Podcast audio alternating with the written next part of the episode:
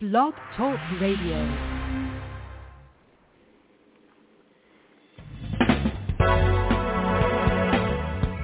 Hello and welcome to Pure Hope with your host, Reverend Janice Hope Gorman. Hope is the name the angels gave Reverend Gorman. Help open planetary eyes. And that's what we hope to do on Pure Hope. Thank you for joining us.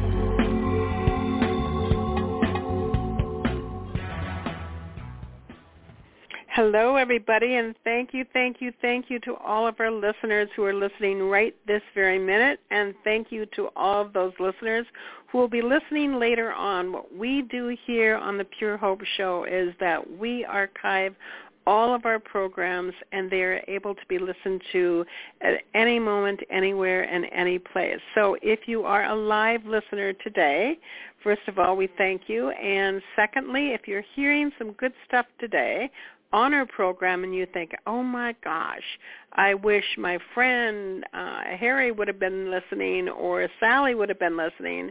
Well, the good news is is that it will be archived uh, under our uh, www.hopeinterfaithcenter.com to get on our Facebook, and there's a place there where you just press a button, and you'll get this program to your friends.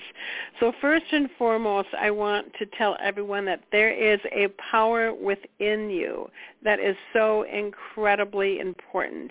And using that power within is what light workers and beings from all over the world, they only need to use and follow their own inner guidance, which can be called their intuition, the wisdom within, the feeling of excitement or feeling your spirit or heart speak to you. The trouble is, is lots of times we don't do that 100% of the time.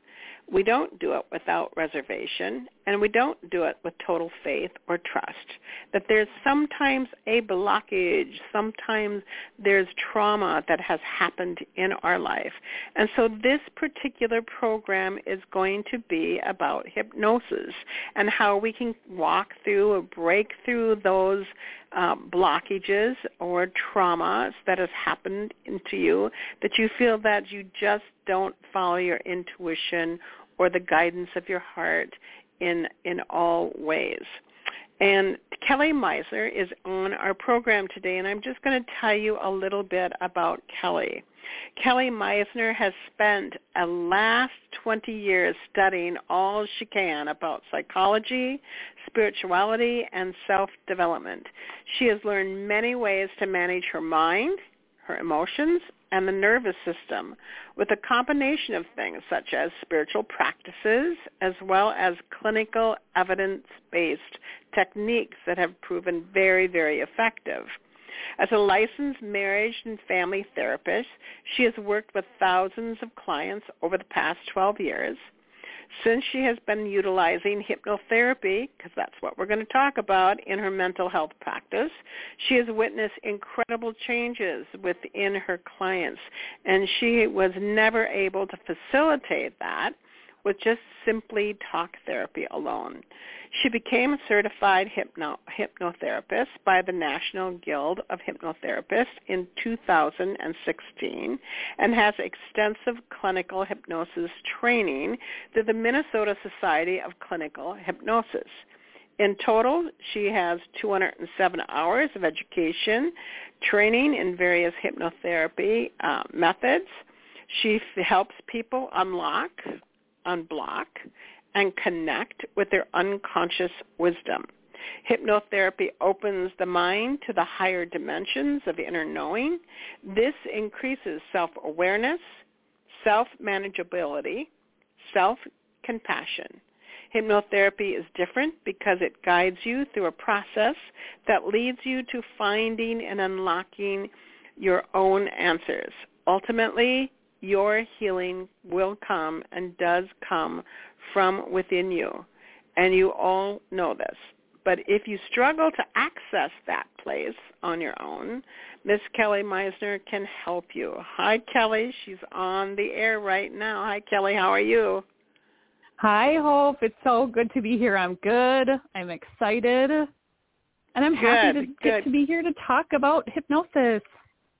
Good. to be here to talk about hypnosis. Good, good. Well, I wanted the first question I wanted to ask you is that hypnotherapy is it used to kind of be kind of almost spooky or enter or used for Mhm. entertainment uh and not quite known as a therapeutic way to get through blockages and trauma.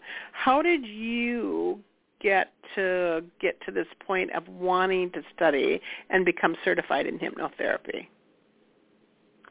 Yes, yes, you're you're right. It's it's just got that um, kind of taboo, and there's a reason for all of that as well. Um, so, how I ended up on this path, I I never would have known it.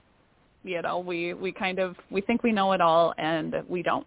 And um, I it's kind of coincidence and all the things. Um, really, how I ended up here was just my own just lifelong journey of working on overcoming my own stuff. Um, I, like most, had, you know, and and I think maybe a lot of people who who listen to this show and um, you know are familiar with you, Hope, probably are very open and sensitive type people, and so. You know, here I was like most, just a very kind of open, empathic, very sensitive little girl, um, raised in a home that, you know, I, I I knew fundamentally that they loved me, um, but my parents had their own, you know, their own unresolved traumas that they inherited from, you know, and it just goes back just ancestrally. We don't know how far. I think scientifically it's been shown up to seven generations um, trauma can be passed down. And not only is it Hmm. passed down and encoded in our DNA. Yeah, go ahead. Well, no, I, Oh. I was kind of surprised that in seven generations that's been proven that Yeah, so just from studying, yeah, from um, studying genetics, um, it has been shown that. Um, so, and it, who it's probably more. I mean, really, if you think about how we just evolved as as a species in general. But um, so, yeah, it's kind of like some people will say, you know, I have like I'm scared of heights and I don't know why, or maybe why we've got phobias and things like that. Well, if it's great, great, great, great, great grandpa fell off a cliff then you know it was that was a trauma and those children pass that down that heights are dangerous and not only is it encoded in our DNA but it's also taught and learned and through conditioning that be careful around heights be careful around heights. There's always anxiety and fear around heights that the the next subsequent generation passed down to the next and the next and the next. And so um you know we've just all got this. And so that's all subconscious. We don't know this. And so we've got these kind of traumas. And you know my my parents you know did the best that they could. And they didn't have awareness or um information to you know unlock kind of their stuff and work on their own stuff. And so then they had children. Before they had kind of reached any type of enlightenment of their own which they you know unfortunately still haven't which a lot of our parents are that way but that's you know that's neither here nor there. I don't blame them anymore. Um but i probably certainly did as a kiddo when if they weren't able to like i would ask big questions when i was really little. I would ask like what happens to us when we die? Why do these bad things happen? What why does this happen? Why does the world do this? I would question and ask um about you know just anything things that I learned in religion that didn't make sense to me and I really think that that made them feel uncomfortable. They didn't know how to answer those questions and instead of having that realization, it would sort of be like don't ask those questions. What's wrong with you that you would ask those questions? And you know, I mean those types of little traumas I call that. It's you know, trauma is a big word and we use that word it's a big buzzword. And so we think of trauma as you know a clearly um, big abuse or accident of some sort that death that happens to a loved one. And so we know that that's like a big trauma. But you know we also call like there's no other word to describe this huge umbrella of things. If we all have trauma then do any of us have trauma? And what does that even mean so they say there's big traumas and then there's like little traumas of kind of small maybe like emotional neglect, um, and, you know, just sort of just being like misunderstood, being rejected as a kiddo, where maybe it wasn't some huge, major abusive type trauma. And then there's also trauma that happens to us when things we, that don't happen to us in our life. For example, you know, if our parent doesn't tell us they're proud of us. And they don't they kind of it's like a it's just more of a neglect um, like emotional neglect as well. So what happens to us just as we grow up and what happened to me was that i just began to sort of just think or feel like something must be wrong with me you know, if my parents don't even like to talk to me about this stuff or there's something wrong with me for asking these questions or the way that I am is uh, it's it's too big, it's too much, it's annoying, people don't like it, they don't want to talk about those things or you know, I just over time just started to feel like there must be something wrong with me. I'm not I'm not understood, I feel rejected, I'm not good enough, you know, kind of that thing that happens to most of us at some point in our life. So I grew up pretty depressed, unhappy, very anxious, very nervous. Um, felt like I couldn't do anything right, kind of a thing. And then um, as I got older, um, just kind of had a couple random things that happened that really kind of like put me on a path to like self-destruction and then and very much codependent i'm always sort of looking for a partner to fulfill this emptiness that i felt within myself and eventually, like a lot of people do, I came to kind of a rock bottom that um, I realized I have to figure this thing out going on within me. I have to figure out why not only does it feel like nobody else loves me, but why don't I love myself? And how do I do that? And how do I find and connect with what is going on inside of me?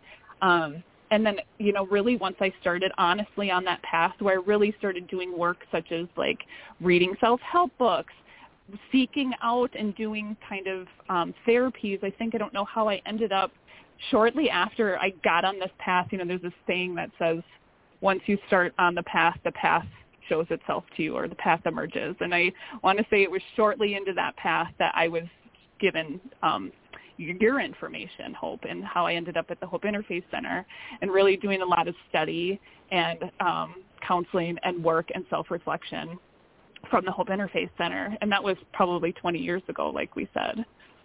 So mm-hmm. I yeah. then, so then I think you maybe probably were the one who like really encouraged me when I was like, well, I think I maybe want to go back to school and be a counselor. And I think you said absolutely. And, you know, and so um, I went back to um, I my undergrad didn't really work out, and then I went back to um, grad school and um, for mental health counseling and got my marriage and family license, did all kind of all the things, all jumped all the hoops, did all the things, and started doing being a therapist um, formally, you know, um, working kind of in the system and working under insurance and having like kind of people coming and going every hour. And yes, I it, it was helpful, but I knew something wasn't quite right. Like I just felt like in that short amount of time, the message and the and the issues that I wanted to get to with people, and I haven't even really completely worked through all of it my own self as well.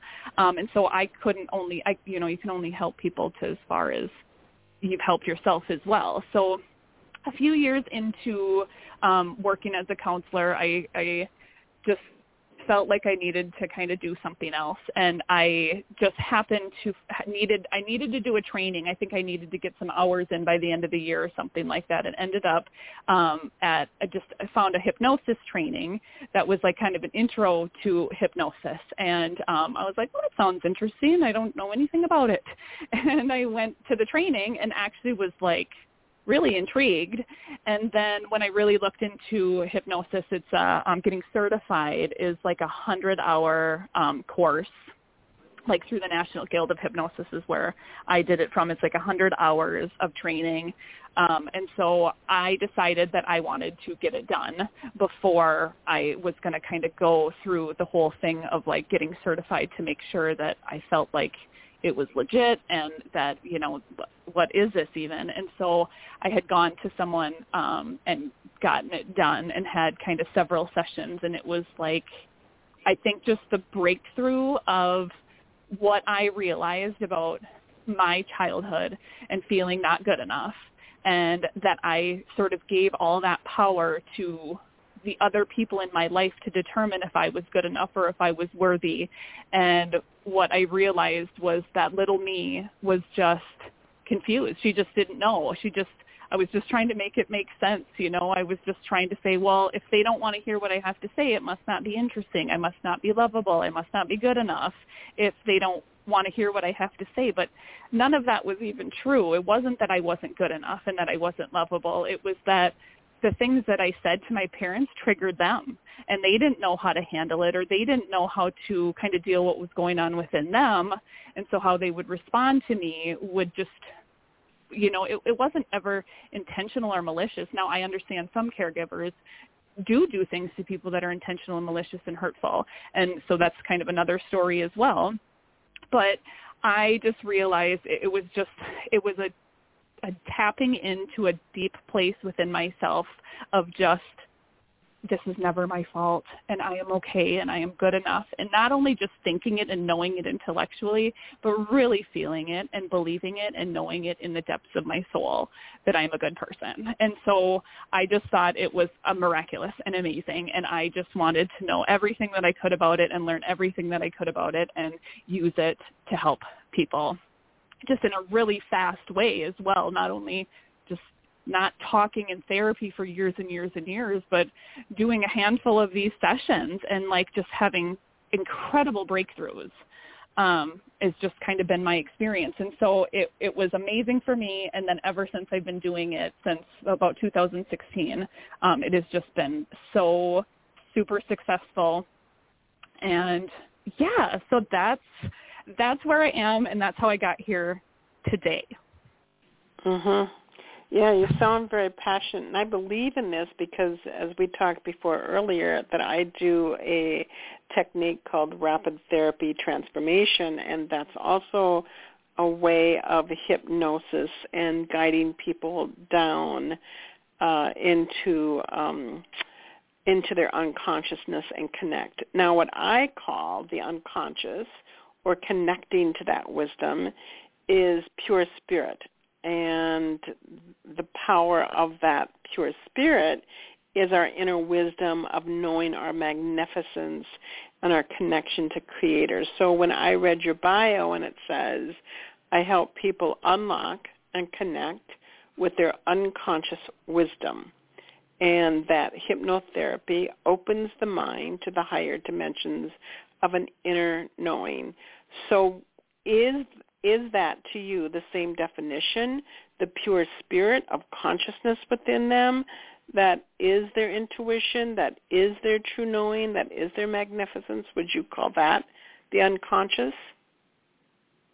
Yeah, I, I would. Um, now, you know, you could ask different different hypnotists and they they might think it's something different that's maybe a belief system but i i mean for me the best definition that makes most sense for me is that it's essentially connecting to our soul. You know our our our higher um inner being that is connected to all knowing and um you know and it's it's also just um i mean it, it there's just scientifically like it's a brainwave state it's um kind of just backing up a little bit just about kind of the science of it is that um you know thank god for like eegs and whatnot that we can like kind of see visually and and document what is going on in the brain versus you know our ancestors who didn't who just took this stuff on faith because hypnosis has been around for thousands of years like many other treatments um, but now it's being sort of scientifically proven of what's actually going on in the brain when we're doing it and it's basically like the state of mind that we're in right now, which is just kind of like the normal waking state when our conscious mind is doing the work, we're thinking, we're talking, is um, like called like beta brainwave state. And then there's alpha, which is like when we're really, really relaxed, um, when even like if they call it highway hypnosis, if you're driving and it's a path you've taken so many times and your kind of mind wanders somewhere else, but like your subconscious still does the driving and gets you where you want to go and you didn't even consciously think about making that left turn or that right turn, kind of just how the mind works. Um, so there's alpha is like also just when you're really relaxed, very tranquil. Um, and then theta is when we are sleeping, like when we're dreaming. And then there's mm. delta, which is like the deepest when you're in like deep, deep sleep. And what this research has shown is that when a person is in hypnosis, they are basically access that theta state, which is the state you're in when we're dreaming. But what the trick is about hypnosis is that you're actually consciously awake still. So you know what you're doing and you're kind of actually controlling the dream in a way. And what that does is like that's how it's kind of doing that rapid reprogramming in the brain. It's about kind of making like using your conscious mind and really connecting to that subconscious where in beta, right here, right now in this wake, waking state, we can say, oh yeah, I, I consciously understand that. I, I intuitively, like I know that. I know that to be true, but like, but I don't believe it or I don't really feel it. Like I don't know how to, how to, I don't know how to change it within me where a person says, you know, I don't really do much as far as quitting smoking, but it has been really successful with helping people quit smoking. But a person says, I really want to quit smoking. I know intellectually that it's bad for me. I know it's not good for my health. I don't want to do it. And then they say, I'm going to quit. I'm never going to have another cigarette again. And they believe that and they really want that. And then something happens down the road where they get stressed and all of a sudden the instant habit, that kind of subconscious programming says, you're stressed out, you need the cigarette to make you feel better, and now all of a sudden the person has the craving and wants to have the cigarette and feels like they need to have the cigarette. Well, like what hypnosis does is helps with changing that that automatic thing that says you need the cigarette now to help you. Instead, it's um, you know you don't need you don't need it. What's really going on is this, and it's it's just kind of helping clearing up these faulty beliefs that we learn when we're younger. And we don't, I don't know if it's really what's learned. And also just we come up with these faulty beliefs as children just to make things make sense. That if my parent ignores me, it must be because they don't love me.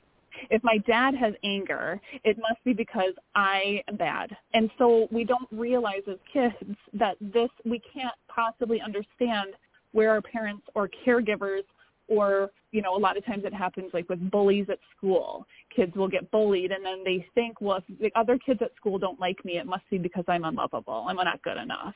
And then we just believe this to be truth because it made sense to explain other people's behavior crappy behavior towards us and instead of us realizing oh that person has their own trauma that they are just acting out towards me no we we in turn instead say a little kid says oh, they must be doing it because I'm not good enough. And then we just believe that. And we don't even question it. And then we just continue to operate throughout our, and that's kind of what we needed for to get through our childhood.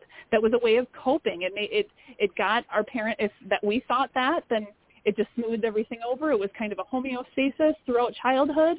And then we got through childhood. But then what happens is, is we all get into adulthood now and find out very quickly that that way of operating does not work very well. It does not get us very far if we think that we are not good enough. But yet we know we are. We kind of know it on the intellectual level, but deep down we don't we don't feel it. We don't can't access it. Um, and so I kind of bounced all over. I realized, and and that is probably going to be how I do this. I just want to be straightforward about this, and I want to also just say like I don't know it all. I can't. Nobody can possibly know this all. All I know is the studying that I've done, the training that I've done, and for the last eight years, six, eight, what has it been, six years that I've done this, like the people that I've seen and the patterns that I've seen and just what my experience has been. And so you ask a different person who does hypnosis and they might give you a completely different answer and they do it a completely different way because you know, as you were mentioning, like rapid transformational therapy, that's one way to do hypnosis. There's a quantum healing hypnosis technique, which is like um, super deep where they have a person in hypnosis for like hours and hours at a time and go go very very deep. There's like regression hypnosis where that's a lot of what I do which is really going back and finding where as a child we develop these faulty beliefs about ourselves and cleaning that up. Um, there's past life regression. There's like basic hypnosis where they just kind of do suggestions meaning like you don't you don't need to smoke cigarettes because you like to breathe fresh air and you want to be able to go running and you can manage, you know, so kind of putting a suggestion because the thing about mm-hmm. hypnosis in that other in that theta brain state, we are open to, to suggestion. We are much more open to hearing something and believing it versus when we're in the beta brainwave state, we can say all these things and a person goes, uh-huh, uh-huh, but doesn't really like actually internal, like believe it. Where in theta, if you mm-hmm. tell yourself, I am good enough, your subconscious goes, oh, okay. And it's like, because there's a connection in that, un- in that, in the, tr- it's called trance in some, um, you know, fields and I don't know, trance kind of makes it seem spooky like we had said earlier. It's really like a like reverie. It's like really in that state of daydream. The way that I do it, people know exactly what they're doing. They're not sleeping. They're not unconscious. They know exactly where they are and what they're doing, and so they're very aware, but it's about connecting the conscious mind and the subconscious mind and using your conscious mind to tell your subconscious mind, oh, wait a second, that wasn't your fault. You're okay. I love you. And then the subconscious says, oh, yeah, no, we're okay. I'm good. And it's like this kind of very healing um, um, way. So um, yeah, going back, like there's tons of different ways to do hypnosis. There's like, um, you know, there's an attachment theory where some say that there's like, when we have a trauma, our energy gets fragmented, and part of our energy kind of we lose energy and it gets stuck on somebody else. Like if if somebody breaks up with us, we feel like a missing piece of ourselves is now with that person. Or um so like our um or other people's energy is kind of getting stuck on us or us taking on other people's energies. And so that's about kind of clearing your energy field. Um there's like a between lives hypnosis where you go to your past now this is a belief system and it doesn't matter what what people believe. I'm not here to change or have people tell people what to believe. Um that's everybody has their own right to believe whatever they want to believe. I'm just saying that. These are just different types. So they would have a person go back to a past life and then in the after that they die in that past life the most recent past life and they die then going into sort of the in between of where you're planning for this life so you can get information as to why did you choose a family? Why did you what is your purpose here? What how are you doing so far? You know um that kind of thing. So there's there's that. Um there's hypnosis is now being used to access a is it akashic records. I want to make sure i'm saying that right. Or kind of that same like in between lives of like connecting to our um like that deep spiritual information and so hypnosis is being used to access our Akashic records. Um, and then it's also, as you know, it's used on the stage to make people dance like a chicken and act goofy.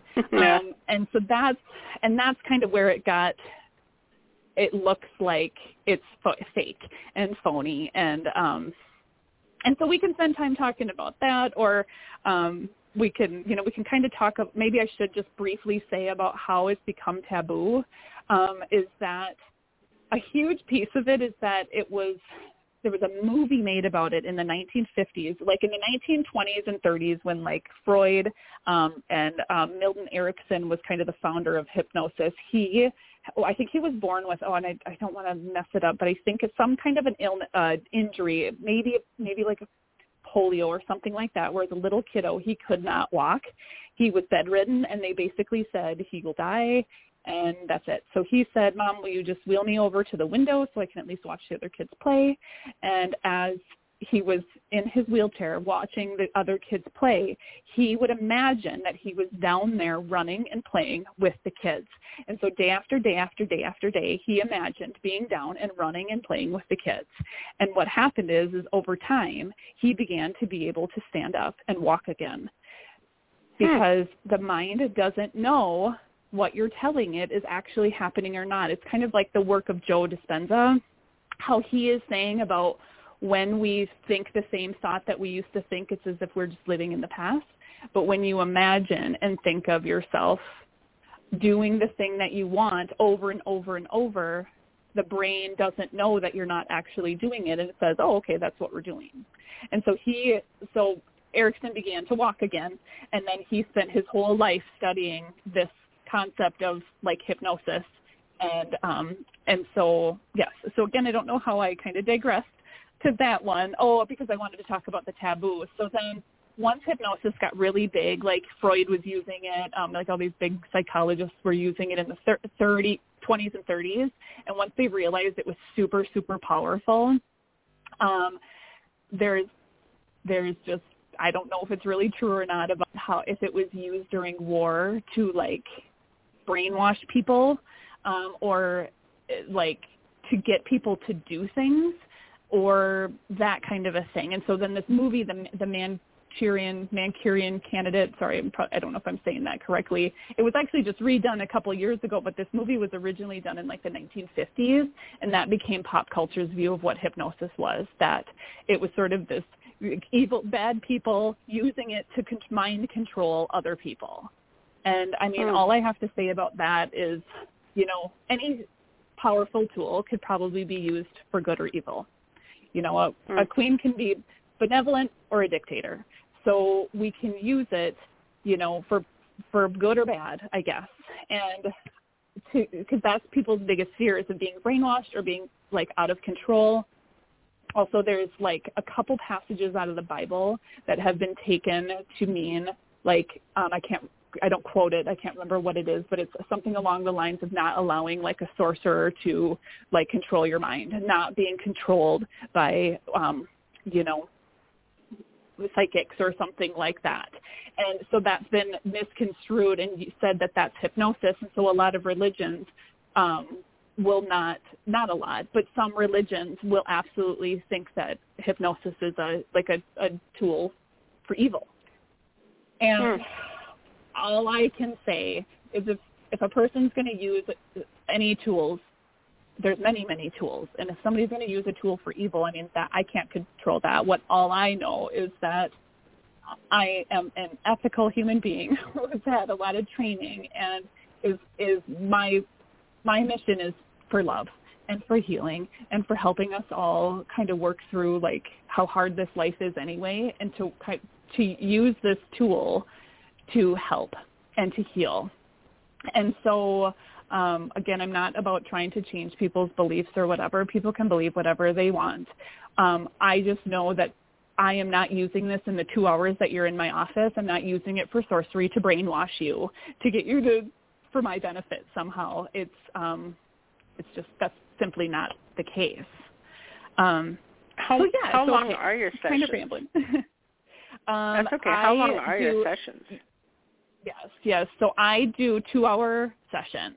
Um, okay. That's just it's a really that's just for me that's a perfect amount of time because I need so we certainly need more than an hour, but I think once it gets past the two-hour mark, it starts to get kind of draining or too long. And so, again, different therapists would do it differently. Um, what I have found that works for me is that I do two-hour sessions and I and like nothing is a one and done. And so although people have very like significant results after one session, I always encourage people to be willing to do more than just one session because I mean we got so much stuff that um, you know, doing another session, doing a few sessions, and everybody's different of how many they want or how many they need or how long it will take it's really just kind of where you're at with your journey of what do you need and what do you want and how far how deep do you want to go and how much money do you want to spend and all those questions. And so um,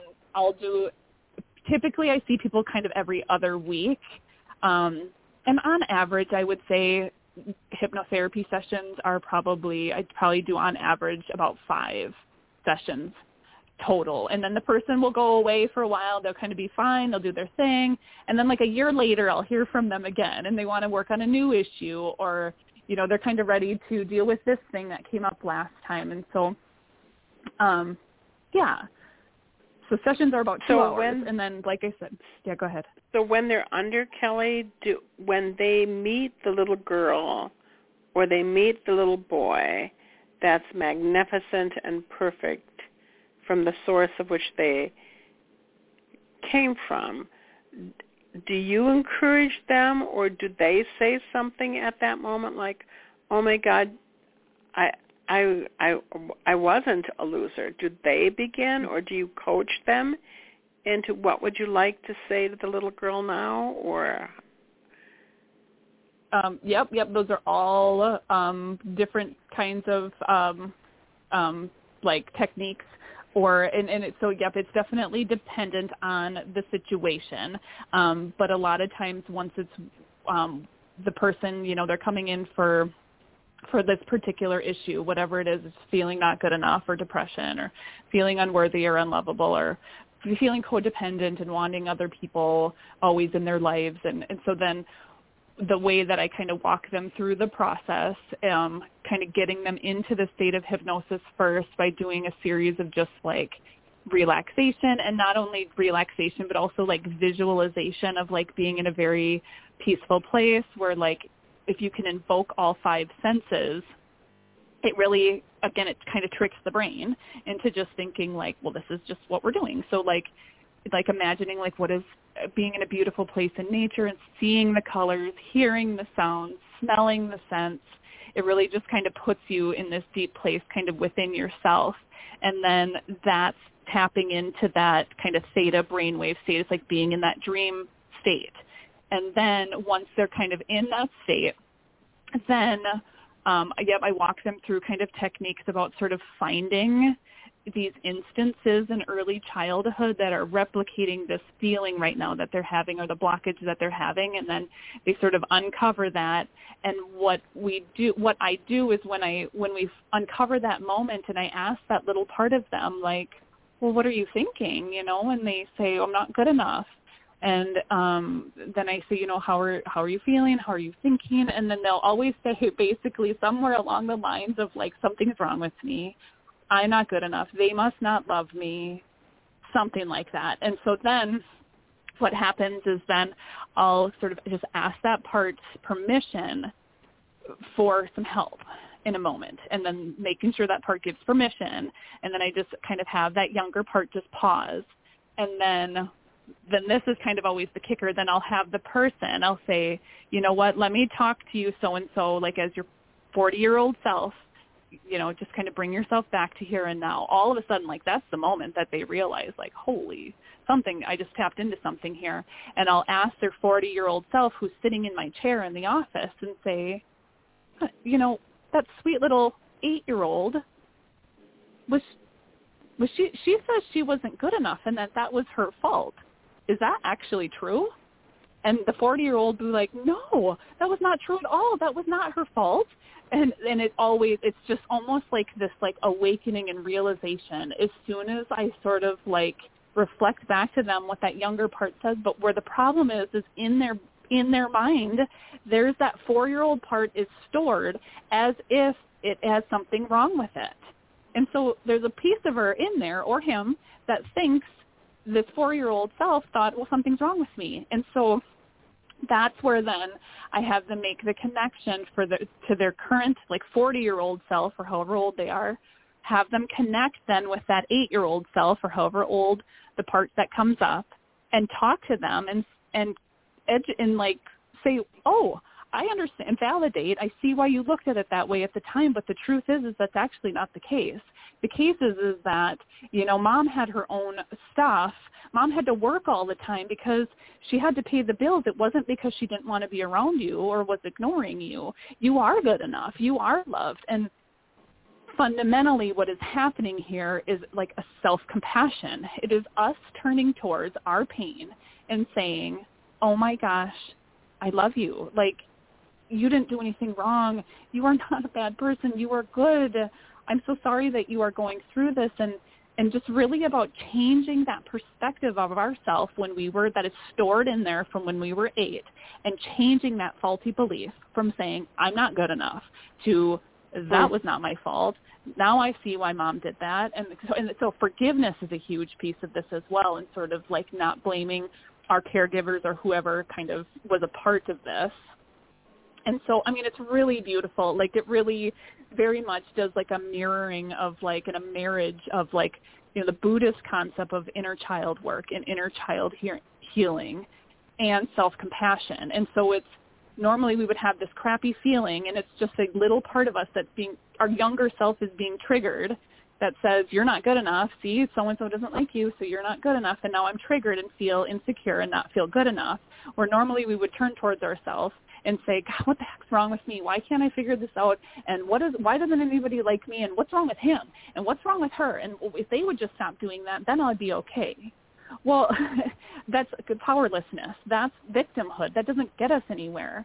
What real real healing comes from self-compassion, like kind of this Buddhist technique of turning towards the fear, turning towards the pain, and saying, "Oh, honey, like that's just little me is triggered right now. I'm so sorry that you went through this when you were little and that you felt this way. But the truth is, is you are good. You, you you're going. You're just a human being, you know. And so it's learning how our how to heal our relationship with ourself instead of having this war going on inside of ourselves that we're trying to fight and stop and make this pain go away and eradicate it you can't the only and trust me we want to. Look at our society how much we numb with alcohol drugs food work. We just want to avoid like scrolling just tv like anything to make this shit stop.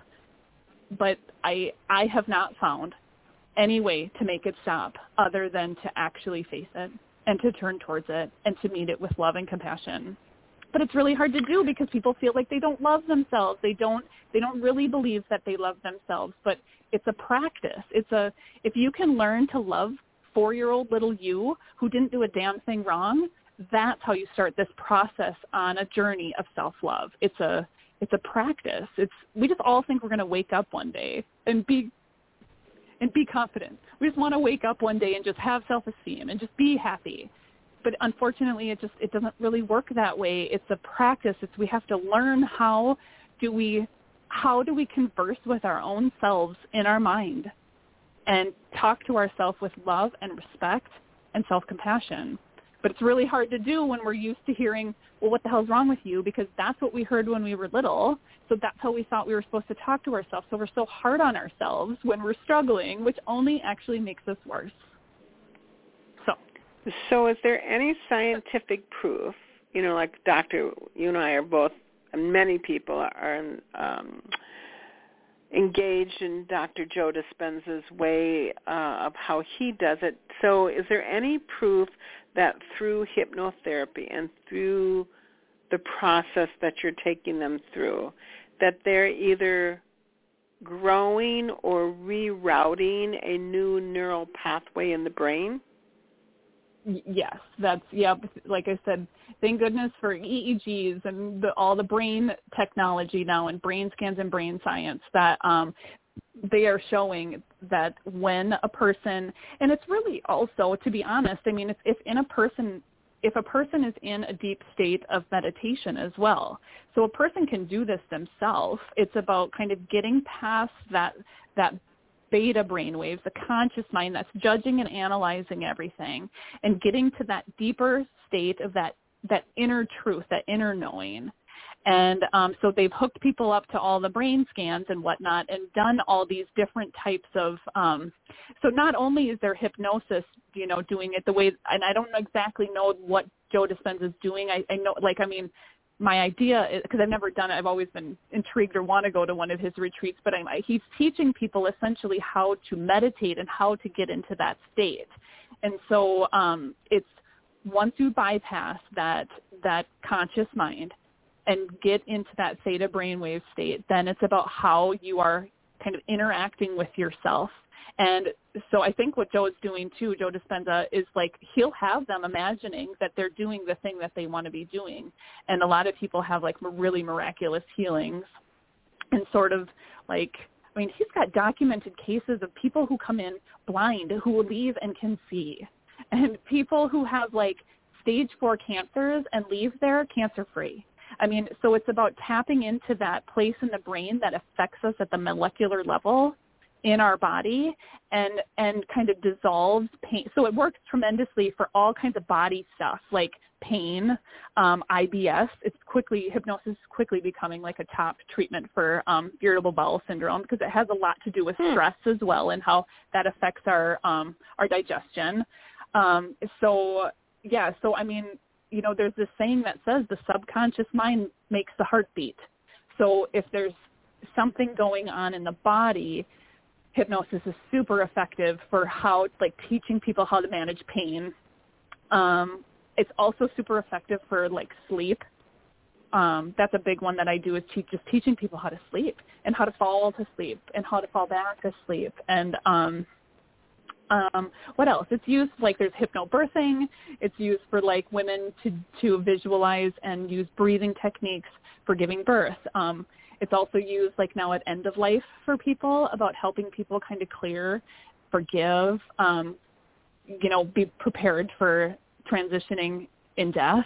Um, a lot of it has to do with like just um, like bad habits, phobia, pho- phobias, um, weight loss, like we kind of said, um, stress, quitting smoking, um, so it's used for so many things like and for me i i use it primarily on like emotional issues where people have so much anxiety or panic attacks or again a lot of it is, is so much about people who feel like they have like a block some kind of block that they just don't know why they don't know why they keep doing this and they don't know how to get through it.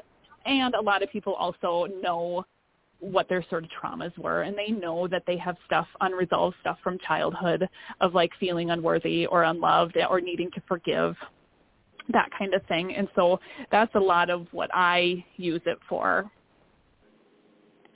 so can so yes, everybody I, yes, be hypnotized Ooh, that's a good question. Um, I believe that everybody can that be say, hypnotized. I just can't be hypnotized.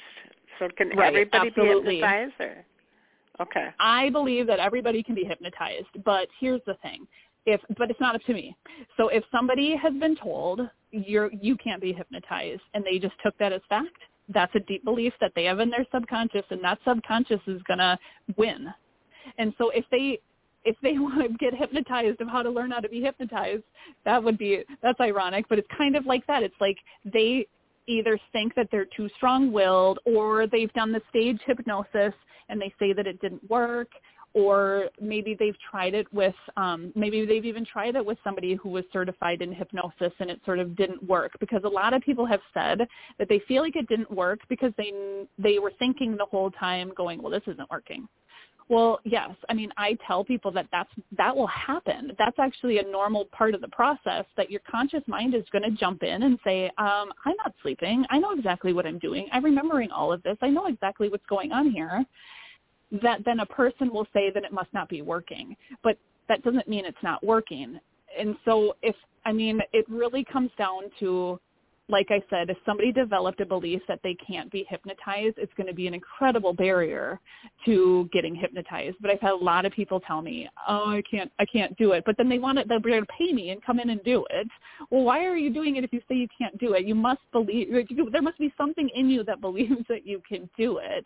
Um, and so that's why I do the two-hour sessions because it takes time. It takes longer for some people than others to actually kind of really get them in that state. And so a lot of what I do is like relaxation, um, like mental imagery kind of things, and then deepening techniques of kind of getting them into that state and then start doing the work. And then it's kind of like a dream. You know how like when you're dreaming you don't realize it's a dream until you wake up? It's kind of like that. You're like sort of in it. You don't really think much of it. And then once it's over and you emerge, it's like, "Oh my gosh, yes, clearly that was seriously something." But I just don't know if like the people who say they can't be hypnotized if it just enough time wasn't given. In a stage hypnosis they they do the techniques the kind of the relaxation for five minutes. And then here's the other thing. The people on the stage they raise their hand. They're volunteering to come up there and do that. They're nobody's you know nobody's making them do it. And so they are kind of acting a little bit sometimes. Now not always because they also don't really care. But people will say like like that they didn't be, like that they believe they were a chicken. Like no, you that's not true. Like people know that they're not a chicken. Like this will never hypnosis will never be used in a way or it's a person will never go against their own values and their own morals or believe something mm. that isn't true. So you can't tell somebody hmm. they're a chicken and and they're acting, they're goofy. They, you know what? What's happened? They did the relaxation, and so kind of their inhibitions are down. So they really don't care, and they're just kind of playing along, and it's fun.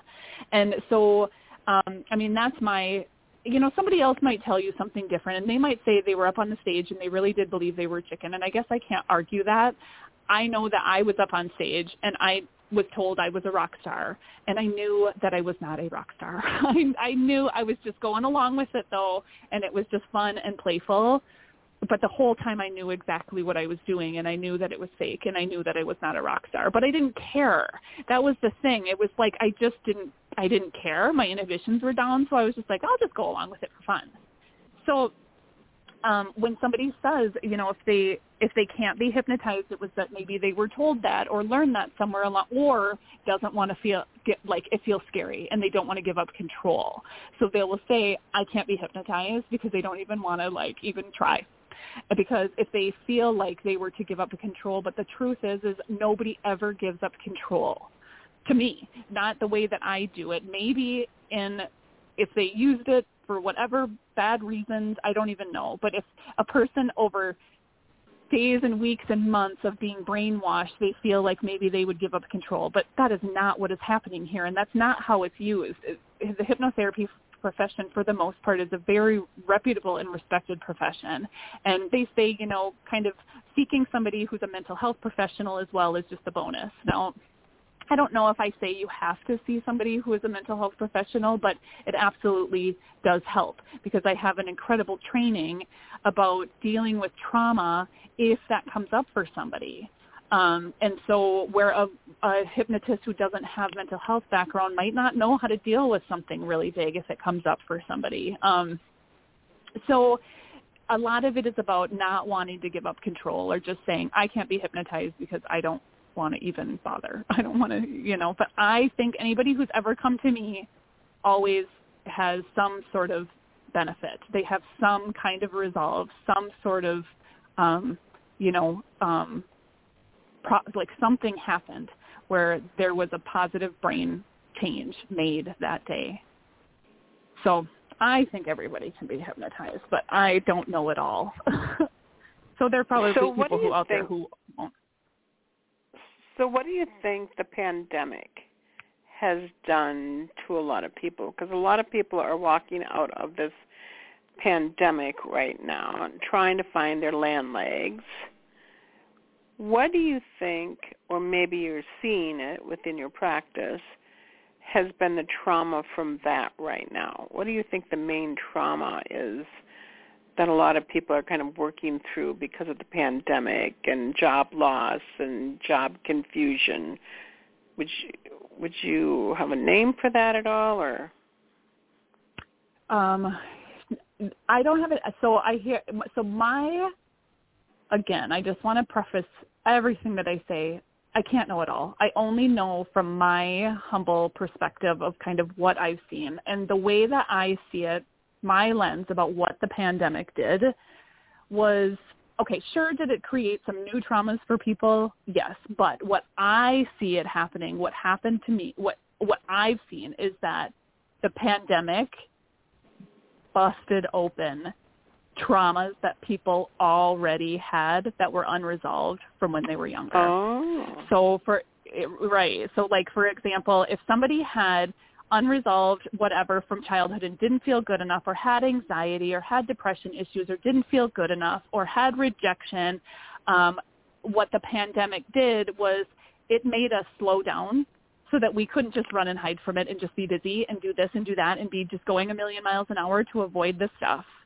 It forced us to sit down and be quiet and have nothing to um, block out or nothing to distract us from what our soul, I feel like it's our soul trying to communicate with us that you, it, this pain, you have this pain inside of you, but it's being triggered by something outside of you. So maybe a lot of what happened, a lot of partners started going at each other's throats during the pandemic where they were blaming each other for their own unresolved traumas. It wasn't the other person's fault. It's just that they were a hmm. huge trigger for your feelings of rejection that you had from your childhood or you feeling not good enough or whatever the thing was that we developed again going back to those faulty beliefs when we were younger feeling we were not worthy and lovable because of how like the environment and the energy that we were in. Now our parents didn't feel worthy and lovable, so we just picked up on that and thought that was ours.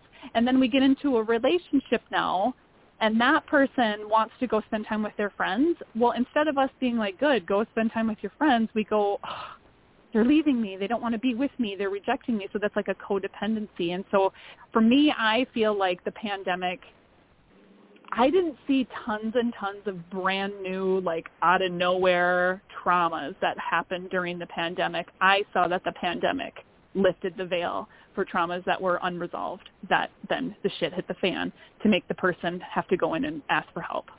And then from what I worked on with people was this thing that happened to you that came in. So people often come in and it's like this thing is happening in my life currently and this is what I need help with. And I always say when did you feel this way before when I was younger, and da da da da da. And it always comes back to sort of an original wound, an original trauma that is just now being triggered, and it feels like it's new, but it's just that the circumstance is new. It's the feeling is the same. And it's just our body's way of saying, deal with it, turn towards it. Again, going back to that kind of Buddhist technique of like turning towards the feeling, finding where it is in your body, breathing through it, like talking to yourself with love and compassion and say, I'm so sorry that you were going through this right now. This is so hard instead of what the hell's wrong with me? Why do I always go through this? What's wrong with these people?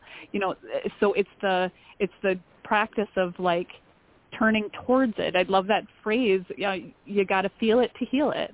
Like literally feeling the pain in the body instead of our automatic run from it as far as you can get run from that feeling and don't feel it and don't deal with it or change the outside circumstance to make that feeling go away, we can't we we're just chasing our tail doing that. So it's about going inward and feeling that feeling, finding it. Is it in you know? Is it in your chest? Is it in your throat? Is it in your heart? Is it in your stomach? And like breathing through it and, and teaching a person how to have the skills and the confidence to just sit with and not abandon ourselves during the pain because we have the pain and then we abandon ourselves and we hate it and we run and another place that we can avoid it from the body is going up into the head.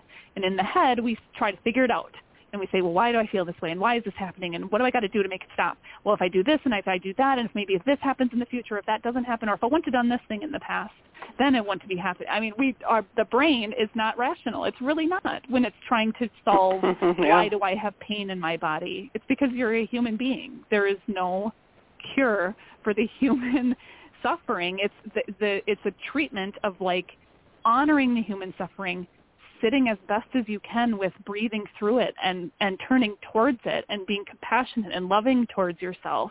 And, and that's what gets it to kind of dissipate and move up and out.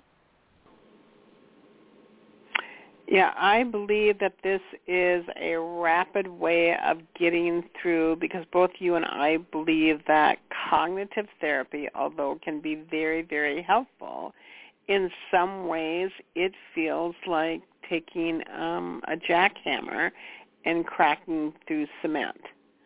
And yeah. to me, hypnotherapy uh, can be much more rapid. Uh, it's not a quick fix result, like you said, one time hypnotherapy and then all it's all gone. But I believe that what you're doing is helping people access the divine I call it the divine or source that is within them that Absolutely. has accurate intuition knowingness. So I think if we put it in those terms for our listeners who are have come to me or know about the mission of the Hope Interfaith Center and or other fabulous healers and helpers out there is that we're helping people use the power within and not going without. And that statement, you know, if you don't go within, you will go without. So you have to go within and you're helping those people with blockages, blockages, blockages, blockages.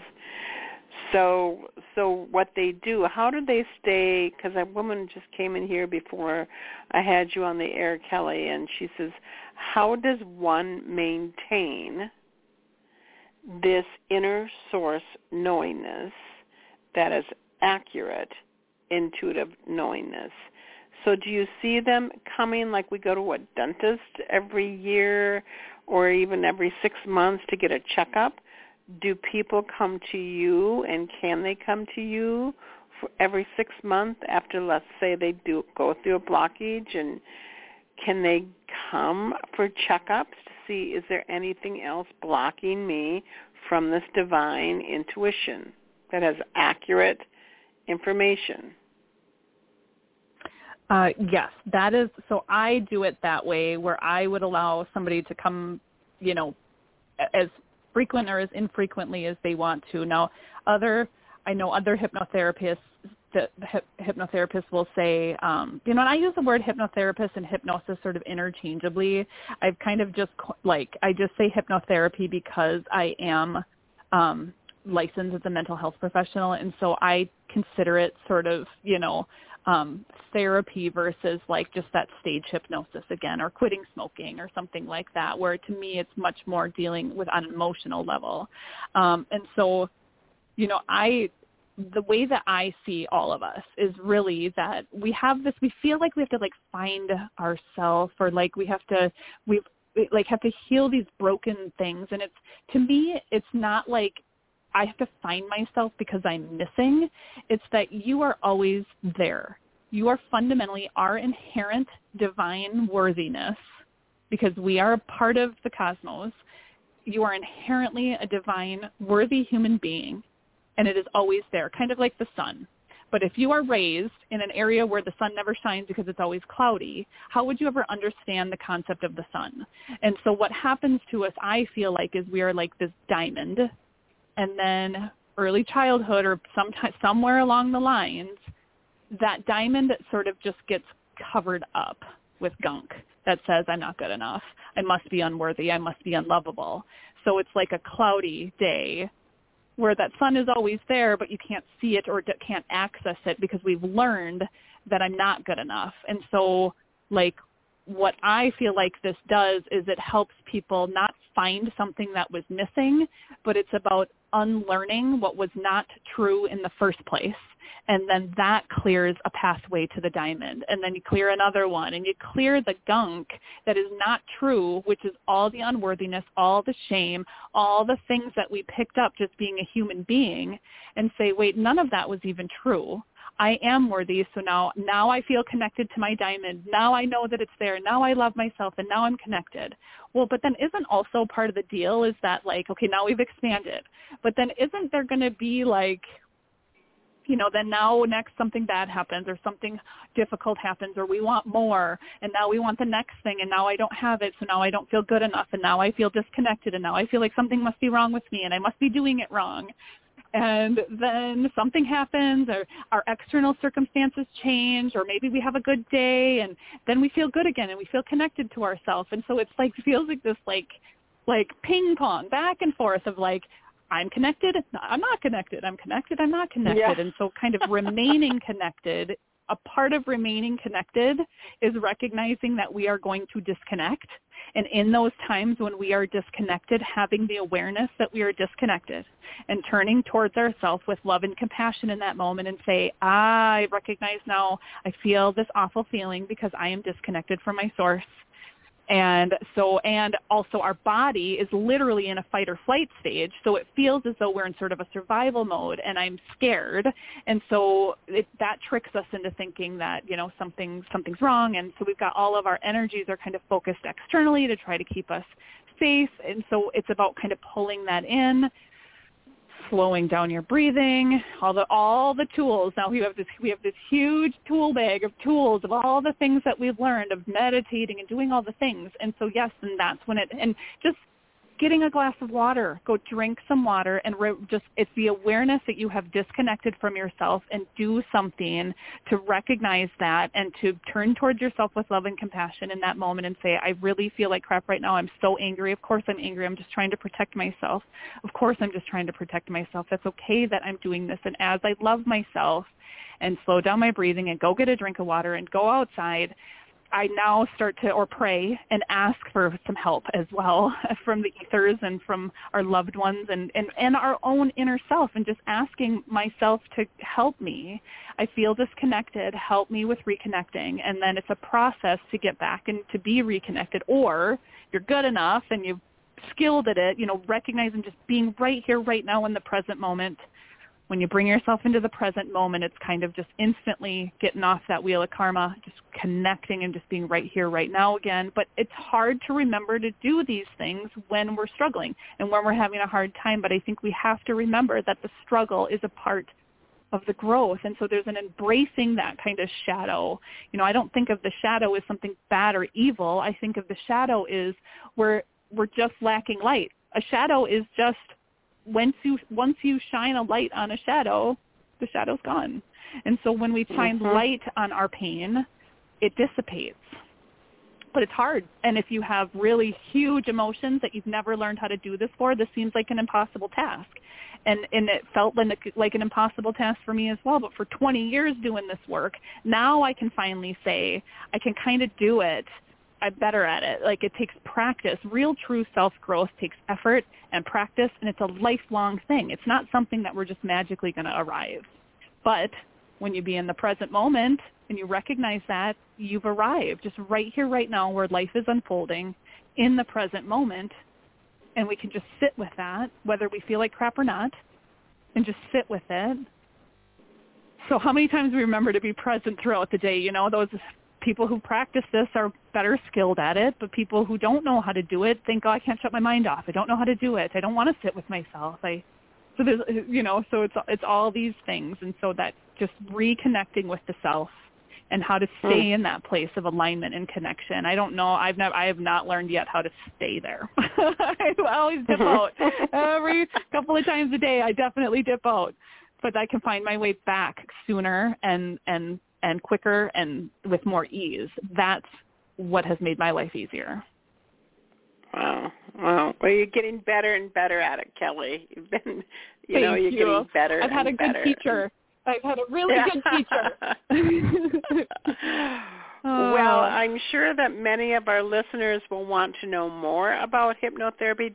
So do you do any consultations for free if they want to consult with you for, like some people do 15-minute consultations, or do you do consultations at all with clients that are still having, might have questions out there? Absolutely, yes. I um I I have openings starting in like about I usually book out about two weeks out. Um and so if I start getting super busy, you know, that might be longer. But um as of right now, just kind of on average I book out about two two to three weeks out. Um I do offer a free 15 minute consultation if a person wants to do like a hypnotherapy package meaning that they just are looking to do, you know, um, three to five sessions of hypnosis about, you know, kind of a particular issue. I also do counseling services. Um, those are just one hour talk sessions that I don't need to do a consultation for those. If somebody wants to schedule a counseling session, I would be willing to meet with somebody for the hour, just making sure it's a right fit and kind of seeing if it's you know if they want to if if it help it's if it's helpful and they want to come back they can come back and just kind of do um, counseling sessions as they want. Some people do kind of a combination where they'll do a hypnotherapy session and then come back for just a talk session to talk it all through and to really kind of process everything that happened in the hypnotherapy session. But if somebody's wanting just hypnotherapy i do want to meet them and talk to them first and make sure that it's a right fit and make sure that kind of what they need. I wouldn't just schedule somebody blindly and just kind of have them them show up and then tell me what's going on. I, I do want to talk somehow either a Zoom or a phone call, but I do want to connect with people first if they're wanting hypnotherapy. But if somebody wants counseling, I would do that. And um, and then we would just discuss and make sure that it would be right to continue or not. Um, yeah, and people can go to my website Um, I have a website called hypnotherapywithkelly.com. Sometimes I regret having such a long name, but it's H-Y-P-N-O-T-H-E-R-A-P-Y with Kelly, Hypnotherapy with Kelly. Um, I have an email, kelly at hypnotherapywithkelly.com. They can call or text. My phone number is 507-291-8444. I am located in New Ulm, Minnesota. I'm at the Wellness Collective in New Ulm. It's an amazing little place, um, little just hidden nook in of just wellness. Um, the a ton of wonderful women here who um, just have their own business. There's massage and acupuncture, um, Reiki. There's sound healing. There's um, yoga. So a lot of things are offered here, and so I do want hypnotherapy sessions in person um, in my office in New Ulm, and so I know sometimes, you know, depending on distance and whatnot, can be a barrier. I do do counseling sessions over Zoom, but I won't do hypnotherapy sessions over Zoom. Some hypnotherapists or hip, hip, people who do hypnosis will do them over Zoom, um, and I think it can be fairly effective, and so it's a way to kind of just access a practitioner. But I do not do that. Um, I just don't. I just need to be. I just want to be with the person. Um, mm-hmm. Yeah. So that's so that's my information. Okay. other okay. questions? Well, no, I think we are uh, filled with a lot of information to all ponder and think about. I would encourage all of you who are listening to this that if you have never tried hypnotherapy and if you've been even a little bit scared about trying hypnotherapy, you know, uh, I will never ever send you to someone who is not filled with integrity and is really a light worker here upon the planet and bringing you into alignment with your own divine as Kelly says, inherent divine grace, the truth of who you are. I think we need that more so than ever before. So I would tell you and encourage you to check out Kelly and her website and call her up and get a consult and begin this amazing journey of connecting with your true uh, inherent worth um, as we walk through this period of time of great change together. So I just want to thank you, Kelly, for being on the air with me today. And uh, it's been a joy um, over all of these years. It's been a joy having you on the Pure Hope Show. And so I just want to thank you, thank you, thank you from the bottom of my heart for being on the program today. Oh, thank you so much for having me. It was an honor. You you know how much I respect you and everything that you do, and I think people who listen to you, um, uh, hopefully if this resonates with you or you feel called or if this feels like this might be just another kind of technique or tool to help you on your journey, I would be happy to talk with you about it. So yes, thank you for having me Oh, it's great. It's great. Until we meet again, everyone, I appreciate you being our listeners on the Pure Hope Show. We've been doing this now for at least 13 years, perhaps even more.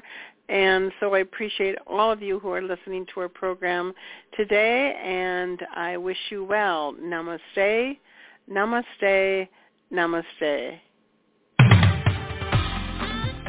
Thank you for tuning in to Pure Hope by Reverend Janice Hope Gorman. And until next time, remember that true greatness consists in being great in the little things. Be kind, be gentle, be loving, be true.